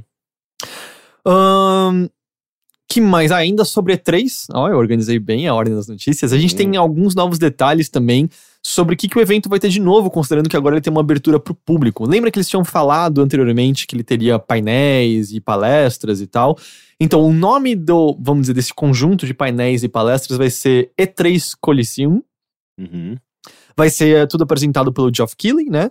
e vai acontecer nos dias 13 e 14 de junho. E Podia ser, tipo, E3, Geoff Keighley Show. entre as empresas que estarão nesses painéis tem Activision, Bethesda, Gearbox, Sony Interactive Entertainment, Square Enix, Ubisoft, WB Games e Xbox. Então provavelmente todas vão estar ali demonstrando seus novos jogos. Só que eu achei curioso, o, foi uma postagem, agora não sei se ele fez no Tumblr, no blog dele que o Geoff Keighley fez, que ele diz que, ah, além desses, também vai ter painéis com, abro aspas, celebrados talentos do cinema, TV e música, que falarão sobre a significância cultural de jogos e como esse meio influencia seus trabalhos. Eu. nenhuma, nenhuma palestra sobre Mountain Dew. Não, então, eu, eu acho engraçado assim, é. Tem poucas coisas que evidenciam mais a falta de confiança e importância volta e meia mainstream dessa indústria do que o fato de que na maior feira de games, pra justificar esses painéis, a gente tem que chamar pessoas de outras indústrias pra elas falarem pra gente por que, que a gente é importante, sabe? É, eu, eu sei lá, cara, e me parece muito claro o motivo disso. O motivo disso é pra ter um músico ou cineasta ou ator famoso pra ter um nome reconhecível pelo mainstream e conseguir mais patrocinadores, sabe? Não, tipo, vai ter, sei lá o quê, o Snoop Dogg de novo lá, falando como ele gosta de fumar um baseado e jogar videogames, E tá jogar ligado? de, de costas, né? jogar um chute Indo pra frente e pra trás, pra frente e pra trás. No, tipo, eu acho muito engraçado assim, celebrar os talentos. Ah, vai se fuder, eu- sei lá, eu- talvez tenha alguém que se interessa por isso. Pra mim é sempre, cara, eu quero ouvir devs falando, sabe? Eu quero ouvir. Aqui É, é, mas E3 é- também é o lugar que menos devs É, podem falar você o que quer eles ir pra, querem. pra GDC, na verdade, né? Porque a E3 sempre foi sobre é, Mensagem controlada, pirotecnia, é, mainstream, hum, artistas. comparação de e- tamanho de pica. É, é uma coisa muito. É, é- é muito dinheiro rolando e, e eles acho que precisam chamar atenção justamente com celebridades. Sim. Elas, elas ajudam. Que é o que a gente vê no Game Awards e na- na- na- nas encarnações anteriores, né? Tipo, do, do Spike VGA, que é. Ah, a gente bota Samuel Jackson apresentando, põe esse ator que claramente nunca jogou videogame na vida pra apresentar esse prêmio. Que é do tipo. Porque assim a gente consegue mais olhos, a gente consegue mais Põe patrocinadores. o Pelé, por exemplo. É, Isso foi na coletiva da Yubi. da Ubisoft. Porque tinha o Pelé naquele joguinho lá de Academy, alguma coisa E que era tinha. do, do Wii, não era? Saiu só pra Wii, acho que saiu pra outros consoles também. É, Mas, é- tinha o Ezio, tinha o Rabid, tinha. Eu sempre adoro esses momentos porque você sabe que se- alguma coisa vai dar errado. Aliás, o Pelé apareceu duas vezes. Foi, né? Uma vez foi com o John McHale e te... as duas vezes na Yubi. Uma vez com o John McHale, ou outra. Não, acho que a outra foi na Activision, não foi? É. Eu acho que a outra vez foi na Activision. Eu lembro que rolou ali um desentendimento de, de língua mesmo, porque ele não falava inglês. Ele falava não o desenho, não falava? Em vez de falar o jogo? Eu acho que era. Ele tinha alguma coisa que ele falava o desenho. Mas, é, é, mas é, eu gosto justamente pro, pra, pra, pra ver como as pessoas são meio despreparadas nesses eventos. E eu acho que a primeira vez que o Pelé apareceu na Yubi foi o ano também que o James Cameron tava lá pra falar do jogo de Avatar. E ele ficou, tipo, meia hora falando do jogo do Avatar, só reiterando como o jogo não ia ser uma bosta. E aí o jogo foi uma bosta. É. Ahn, que mais que a gente tem aqui? A Valve mudou um pouco o sistema de presentear jogos no Steam. Eu tinha me, antes de eu montar a pauta de hoje, isso aqui tinha me passado completamente batido, não nem tinha ouvido. O motivo é evitar um pouco o escambo que há de revendedores de chaves de jogos. Assim, a gente teve até certo burburinho recente por conta daquele G2. GA, GA2. é. GA2. Acho que é GA2 Game, um lance assim. Que eles são um revendedor que tem muita coisa negativa em torno deles, tem muito desenvolvedor que perde muito dinheiro relacionado a eles. Eles compram é, keys baratas e revendem. É, o que muita gente faz é comprar, por exemplo, lá, no Brasil os jogos são mais baratos e revender aqui em outro lugar. Mas como que eles conseguem? Porque aqui normalmente é, associ- é associada ao Brasil, Então, à mas- América Latina. É, então, mas volta e meia tem algumas coisas que não tem barreiras, ou eles pegam, tipo, de, de desenvolvedores, tem as maneiras que eles conseguem. E aí eles revendem com o desenvolvedor ganhando meio que 30% do dinheiro só, ou até menos. Então, tipo, desenvolvedores estão perdendo dinheiro nesse processo. E tem desenvolvedores que aceitaram o programa deles, mas só porque era mais fácil do que tentar sair, sabe? Então, e eles também estavam recentemente envolvidos no escândalo, porque eles vendem uma proteção que você tem que pagar mais pra você ter direito de reclamar caso a sua chave comprada não funcione.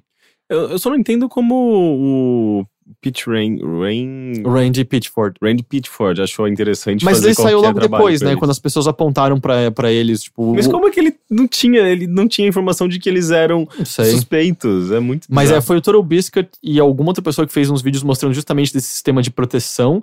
Que esse sistema de proteção, além de tudo, eu esqueci o nome- termo, mas existe um termo para serviços que você paga que a ideia é que eles cobrem pouco de você e que seja muito chato você se desvincular deles, ao ponto que quando você tenta, você só desencana, porque dá tanto trabalho, você fala, ah, meu, eu tô pagando 3 reais por mês, dane-se, e é assim que eles conseguem muito dinheiro, porque parece que você, você põe seu cartão, começa a ser cobrado automaticamente todo mês por esse, por esse, por essa escudo aí, por essa defesa, e você conseguir se livrar disso são passos e passos, e tem um tempo que você tem que esperar e tal. Caralho. É, então, e aí, então, tipo, ela tá tomando essas medidas para é, pra diminuir esse escambo.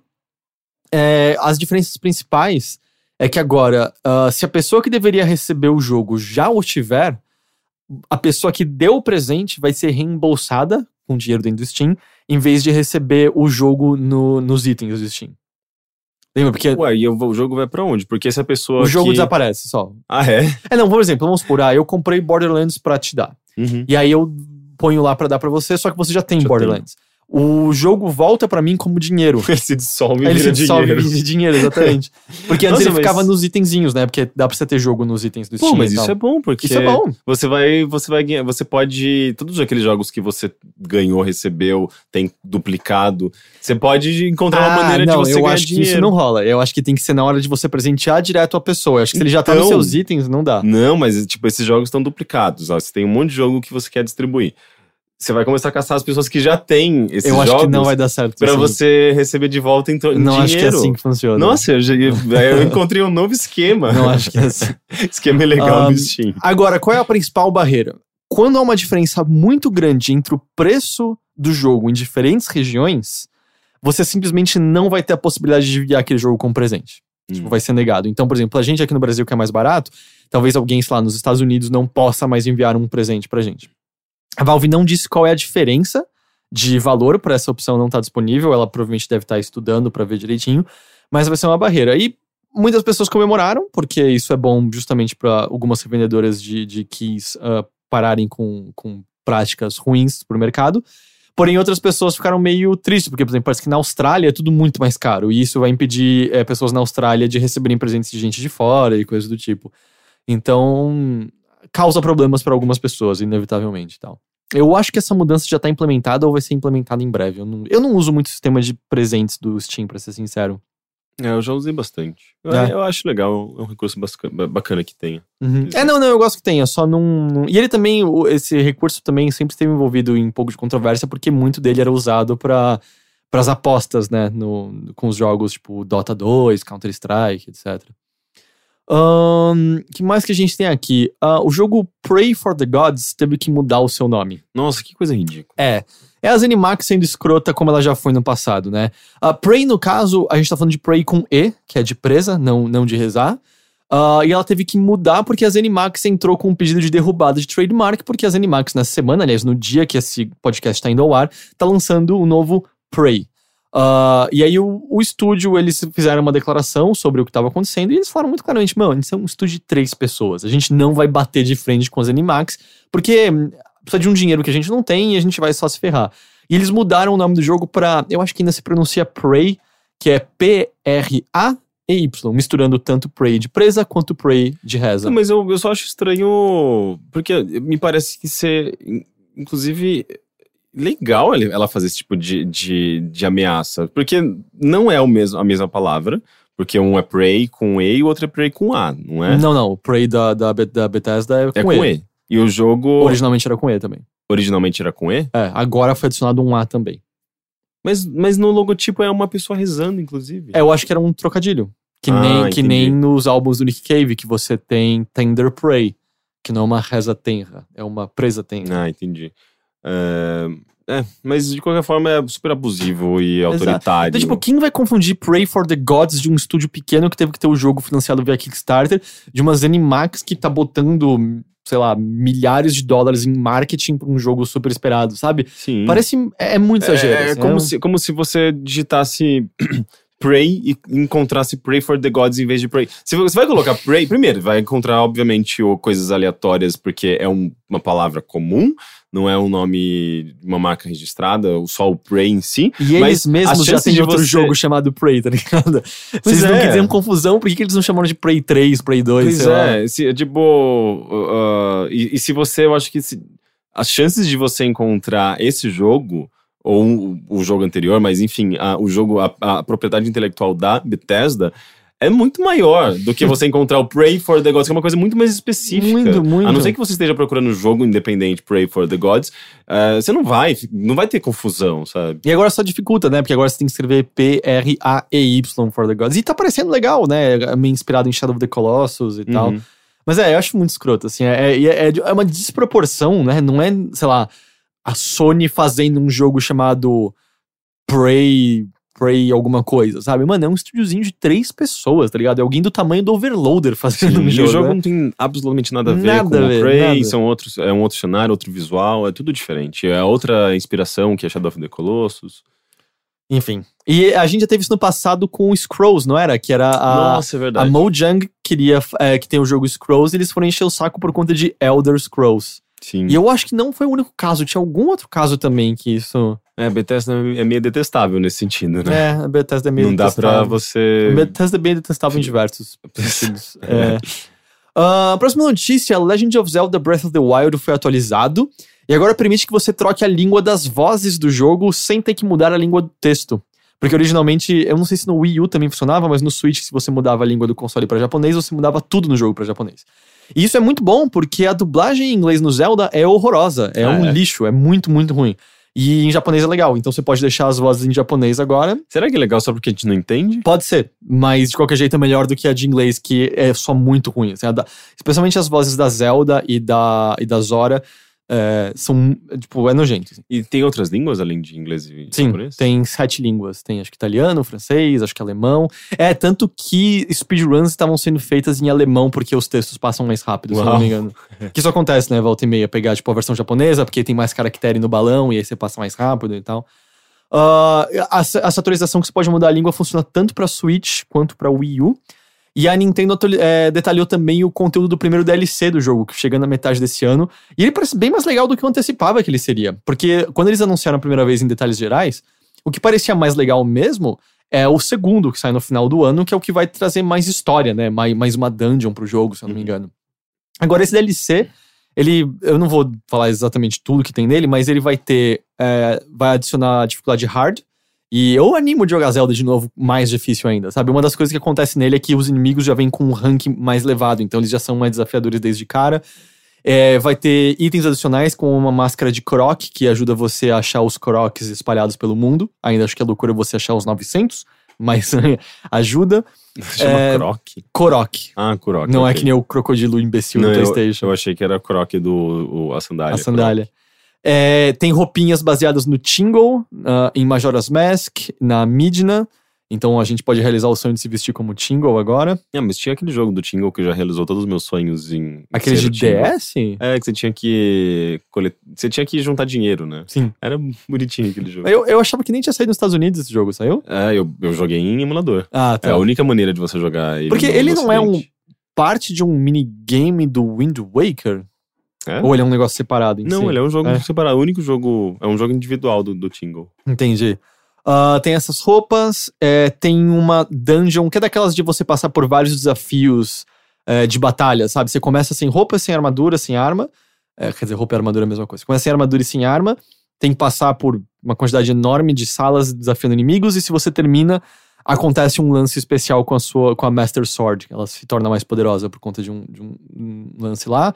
Tem, tem outros itens espalhados pelo mundo secretos. Tinha um, tem um específico que eu não tô conseguindo me lembrar mas ele era útil. Tem um negócio que vai deixar você criar um novo ponto de teleporte no mapa, ah, etc, etc. Então tem bastante coisa, mas assim, lembrando, né, é, custa 20 dólares o pacote que já são os dois DLCs. Não tem como comprar separadamente cada um deles. Eles só vão, só não vai estar disponível tudo no meio do ano agora. Um vai estar só no final.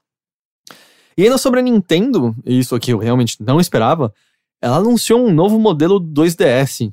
Você viu isso? Eu achei bonito. Sim, porque ele parece o 3DS, É, né? ele tem a dobrinha, finalmente. né? Até porque qualquer coisa é mais bonita do que o 2DS original. Mas ele é de fato interessante. É, o 2DS original era pra ser justamente a versão mais barata possível, mais pra criança, né? Ele É. era só um, ele é um pedaço só de plástico inteiro, né? Parece um negócio meio Fisher Price até. É, nossa, um design Ah, horroroso. mas eu entendi o motivo, sabe, dele ser daquele jeito. E ele, obviamente, como o nome indica, não tinha o 3D. Agora a Nintendo tá lançando o 2DS XL, como você falou, Rick tem aparência igual ao do 3DS, ah, tem a mesma proporção do 3DS XL e tem as funcionalidades do New 3DS. Então ele já, já vem com suporte a, a NFC. Eu achei legal, eu quase acho que ela tinha que ter lançado isso há mais tempo, sabe? Sim, até porque é um o, o 3D em si Eu é um recurso que as pessoas já deixaram de ligar. eu né, esqueço de- que ele tinha 3D completamente, assim, eu não ligo aquele negócio nunca, nunca, nunca. Ele era interessante, eu acho que na época do lançamento, mas é, as pessoas já não ligam mais pra isso. Eu acho que o jogo que melhor utilizou foi o. Luigi's Mansion. Ah, é verdade, Luigi's Mansion usou bem Usa também. bem. Eu tava pensando no Mario 3D Land. Mario 3D Land. Que tem alguns desafios específicos que é dos cubos em diferentes posições e é só com 3D que você enxerga Uhum. e tal. Ao mesmo, ao mesmo tempo você exclui quem não tem capacidade de enxergar 3D, É. né, direito.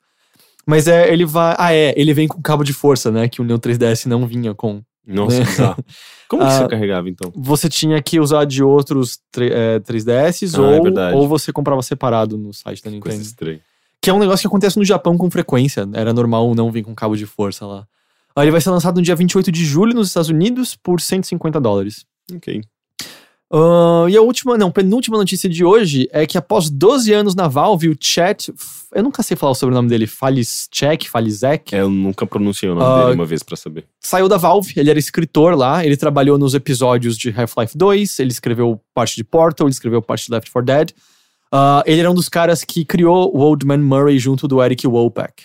E é curioso, né? Porque com isso já saiu o Eric Wolpack, saiu já o escritor do Half-Life ano passado. Quem que permanece na Valve da, da equipe criativa? E aí você fica, a Valve tá fazendo alguma coisa que demanda escritores a essa altura? É, é assim, é, a gente sabe que tem pessoas que trabalham em Co- Counter-Strike, em, em Dota, mas... Mas quando você precisa de escritor criativo, sabe? É, o Dota então- você tem falas quando você escreve pra um novo personagem, mas não acho que entra Cara, tanto eu, eu personagem imagino que assim. tem muita coisa dentro da Valve que a gente sequer viu, assim, de, de produto. Porque eu acho que ela é, é o típico... É a típica empresa que fica produzindo muita coisa e, E jogando, jogando no fora, lixo, ou e- reaproveitando pra uma outra coisa. no futuro. pro- no futuro surgir com alguma coisa nova. Ou, ou mesmo, sei lá, coisas que a gente vê no Steam sendo implementadas, às vezes são trabalhos que estão sendo desenvolvidos ao longo de dois, três Sim. anos, às vezes é escondidas. que Eu lembro que quando eu fui pra GDC uma vez, eu assisti uma palestra de um cara que ele trabalhava com eh, novas tecnologias dentro- da Valve. E daí eh, ele mostrava um projeto que era basicamente reconhecimento de retina para substituição de cursor de mouse Uhum. ou de direcionais. Então você olhava e, e e o seu olhar já era mira. Isso em, em Left 4 Dead, pra você ter uma ideia. E a gente nunca viu isso ser implementado. vai saber se na realidade virtual vai ser implementado eventualmente. É, quem sabe, mas, é, ou seja, o que, o que eu consigo entender com isso é que eles estão sempre desenvolvendo alguma coisa. É, Tem, sei lá, psicólogos trabalhando É, na mas a Valve, gente não tem- sabe se eles estão desenvolvendo coisas que precisam de escritores criativos, sabe? Que... E é curioso, assim, porque esses nomes que a gente tá citando, o charme que eles colocam no texto deles é um negócio que eu vim associar muito fortemente com os jogos da Valve, sabe? É o Uhum. charme das piadas de Portal, é justamente aquele humor que tá no Left 4 Dead. E aparentemente isso não vai mais existir lá. E eu entendo, a Valve é uma empresa diferente. O Patrick Klepek do Waypoint escreveu um texto que eu acho, acho um pouco mais forte do que precisava ser, mas eu entendo o ponto, que é um pouco irritante a atitude da Valve, no sentido de que, óbvio, óbvio que ela não deve nada a nenhum fã, a ninguém.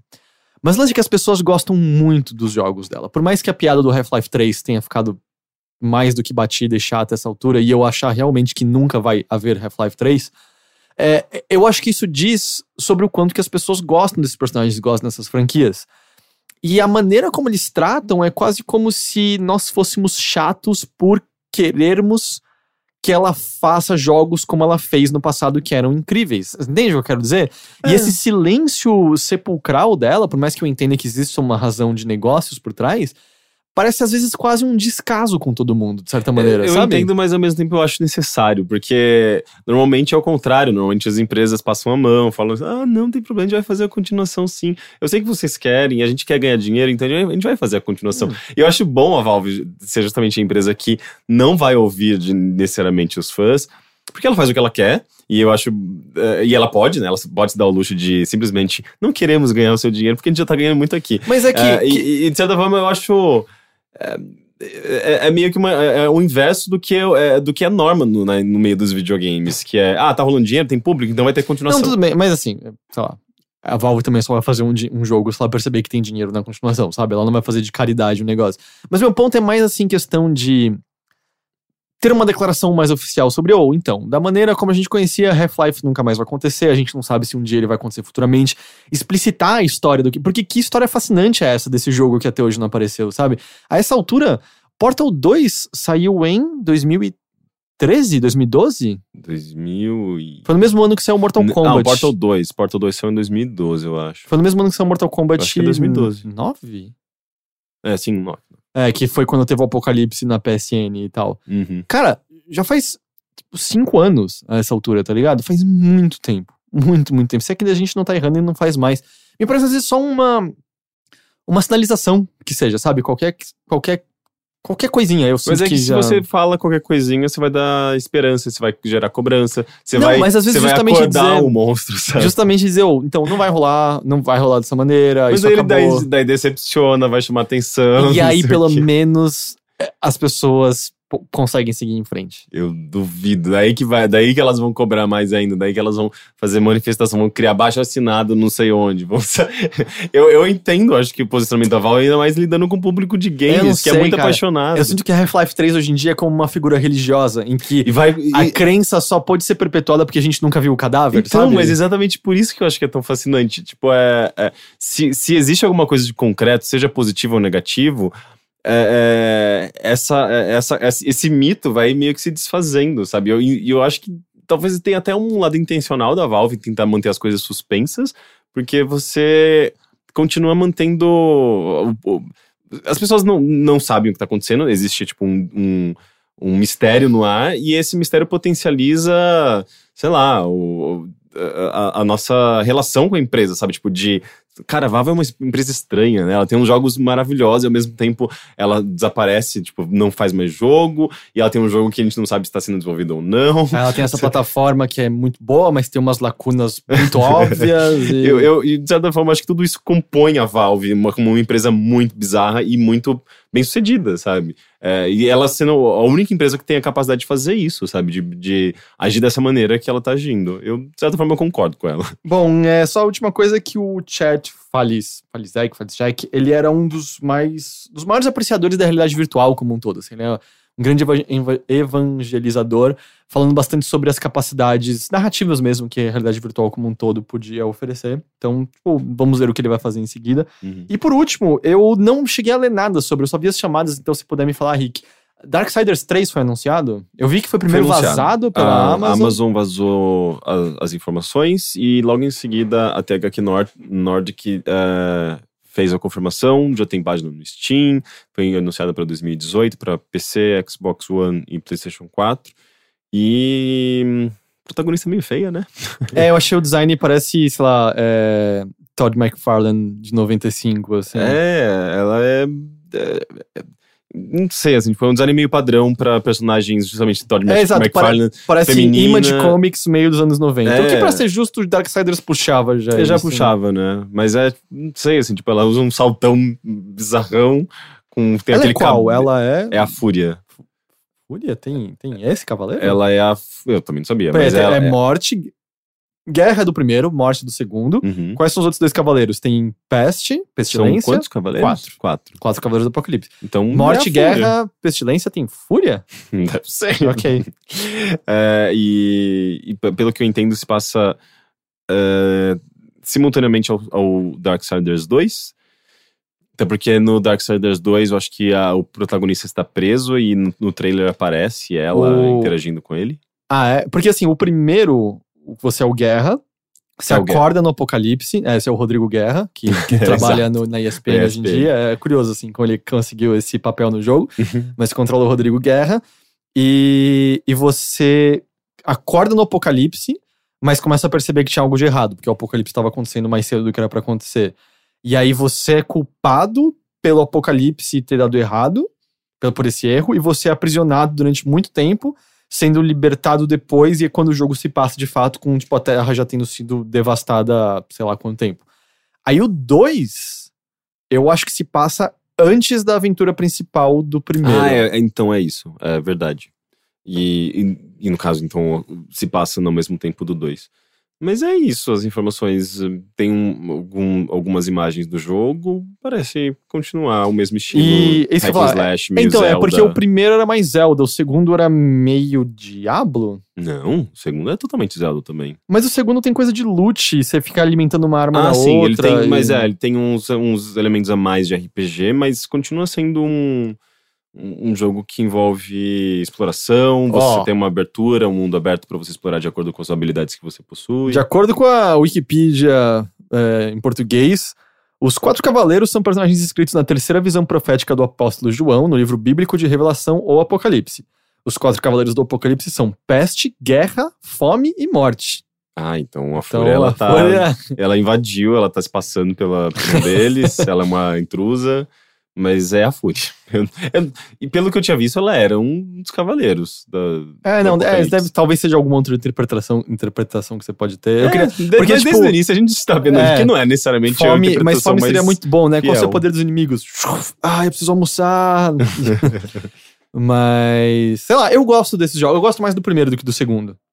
Eu, eu não, eu não gosto muito da estética deles, eu detesto essa estética World of Warcraft Hum. E Eu- heavy eu- metal, sabe? Entendo. É muito metaleiro mim. Eu, eu continuo defendendo que o Darksiders, o primeiro, é o melhor Zelda da geração passada. Ah, consoles, uma pessoa me apontou no Twitter, mas e o Link Between Worlds? É- E é verdade, Link Between Worlds é, é melhor. Mas é, tipo, ele é melhor do que qualquer Zelda de console da geração passada. Hum. É, que também teve o que? Skyward Sword e. Ah, dá pra dizer que Twilight Princess é meio que, que da geração passada também. Saiu pra Wii também. É, eu acho que ele tá num limbo. É, ele saiu pro. sei lá. Enfim, também que importa. Mas, ah, da hora. E não tem data nem nada do tipo. 2018. Ah, 2018? Ah, não. Então, daqui até que em breve. Da hora. Eu achava que essa é uma. que nunca ia voltar essa franquia, Também, sinceramente. também achava. E é interessante porque a empresa que tá desenvolvendo a Gun, Gun. Gunpoint? Não, Gun. Gunpowder. Gunbound? Não, alguma Não. coisa assim. Ela tem pessoas que eram da, da É, ela foi né? fundada por ex-desenvolvedores da, da Virgil. Então, de É certa Virgil, não forma, era Video? Vídeo, vídeo. Então, de certa forma, é, continua, herança sendo, tá continua sendo feito pelo, pelo público, pelos, pelos desenvolvedores que já faziam os, os originais. Legal. Vamos então para os e-mails. Vamos.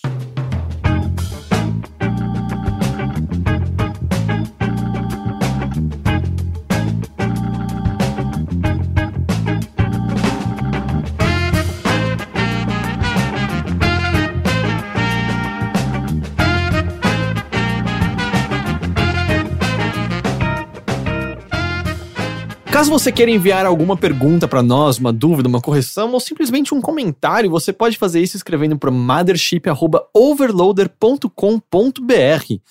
Ah, o primeiro e-mail de hoje vem do Bruno Henrique de Curitiba. Ele diz: Olá, colegas do Overloader, tudo olá. bem? Olá, olá, olá. Olá. No episódio passado, quando vocês comentaram de Sonic Forces, houve uma reclamação incomum de vocês sobre estarem colocando a Green Hill Zone de novo em mais um jogo.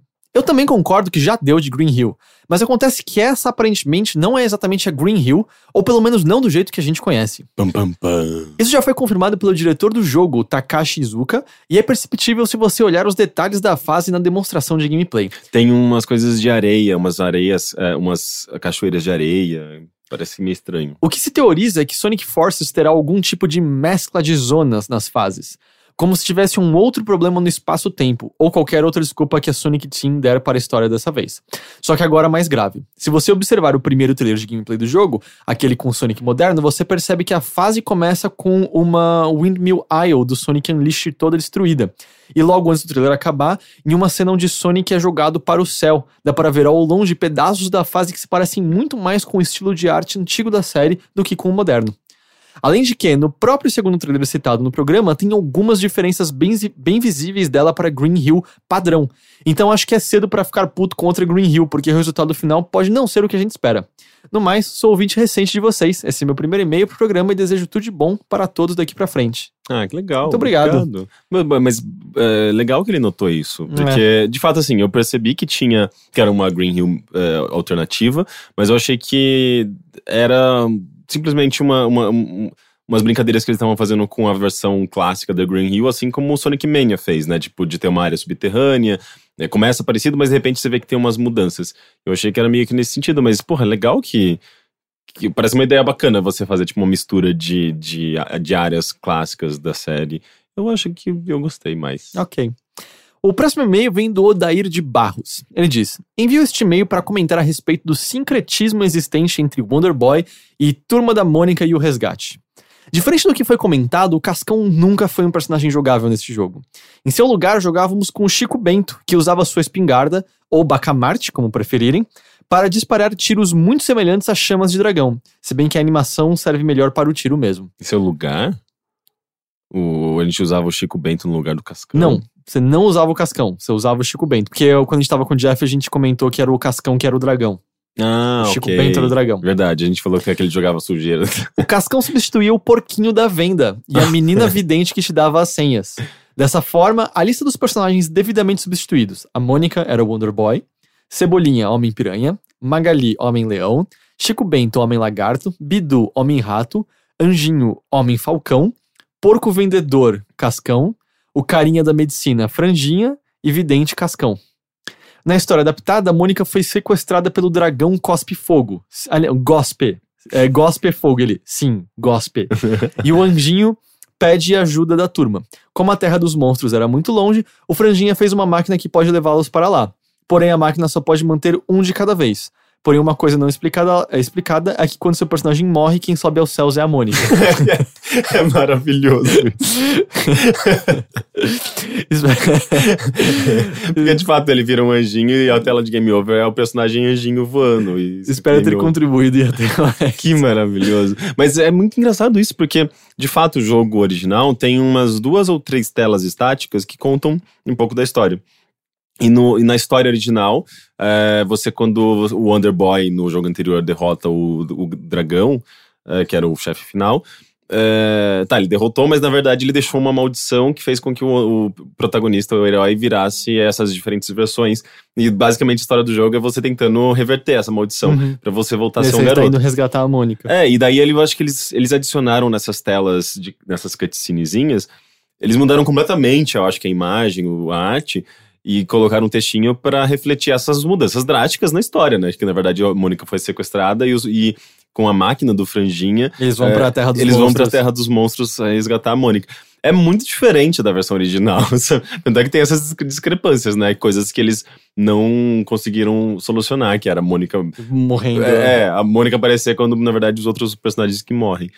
E o último e-mail de hoje é do Rodolfo Almeida. A gente pegou poucos e-mails porque é, a gente teve essas mudanças de gravação e eu tenho um evento pra ir agora à noite. E você também tem um compromisso, né? Uhum. Ah, Rodolfo Almeida, ele diz: Olá, amigos do Overloader.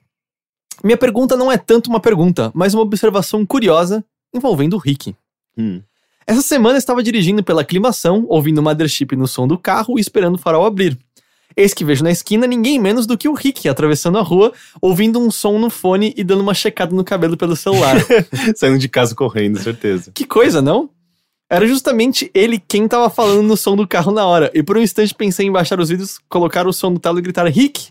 Mas pensei que não é legal ser um psicopata na rua e que ouvir sua própria voz ecoando de outro lugar pode ser traumatizante. Acho que seria uma experiência muito bizarra. É estranho alguém. É, né? Ouvindo alguém me ouvir Sim. é, seria muito esquisito. Fica aqui essa anedota e a pergunta: já tiveram experiências parecidas com isso? De encontrar alguém ou alguma figura pública de que estava falando há pouco ou escutando, etc? Eu não tenho nenhuma experiência assim. Não sei, eu acho que não. Pra mim acontece com uma frequência justamente alguém eh, me identificar enquanto está ouvindo o podcast, enquanto está me ouvindo falar no podcast. E é sempre muito engraçado, é meio, é meio, meio, meio, meio bizarro. Acho que porque assim, eu encontrei o professor Pasquale no metrô há pouco tempo, mas eu não tava ouvindo ele no rádio. Uhum. Eu já encontrei o Padre Quevedo uma vez no metrô, mas o programa dele eu já tinha, sei lá, acho que já tinha acabado há 10 anos essa altura. E. Não sei, acabou. É, não, eu já encontrei pessoa, personalidades assim que eu acompanho às vezes no YouTube, no, no Twitter, mas não justamente de estar ouvindo podcast, Sim. até porque eu não tenho o costume de ouvir muito podcast, então não, mas é, é curioso isso. Mas fica então a anedota do Henrique penteando o cabelo olhando o celular na rua. então é isso. É, essa foi o episódio de hoje. Eu não sei se ele foi mais enxuto no fim das contas ou não. Mas é semana que vem. ah, o Teixeira ainda vai estar fora, mas semana que vem a gente vai ter um convidado. E aí a gente volta provavelmente pra nossa localidade de sempre. Tá bom? Tá bom. Então, muito obrigado, Rick. Sabe que eu tô sempre agradecido por você. Também agradeço a mim mesmo. O Matheus não tá hoje em direção à câmera, mas vou agradecer. Muito obrigado, Matheus. Eu tenho certeza que você tá fazendo um double hang loose de pé nesse momento. E a gente tá de volta na semana que vem. Legal. Tchau. Tchau.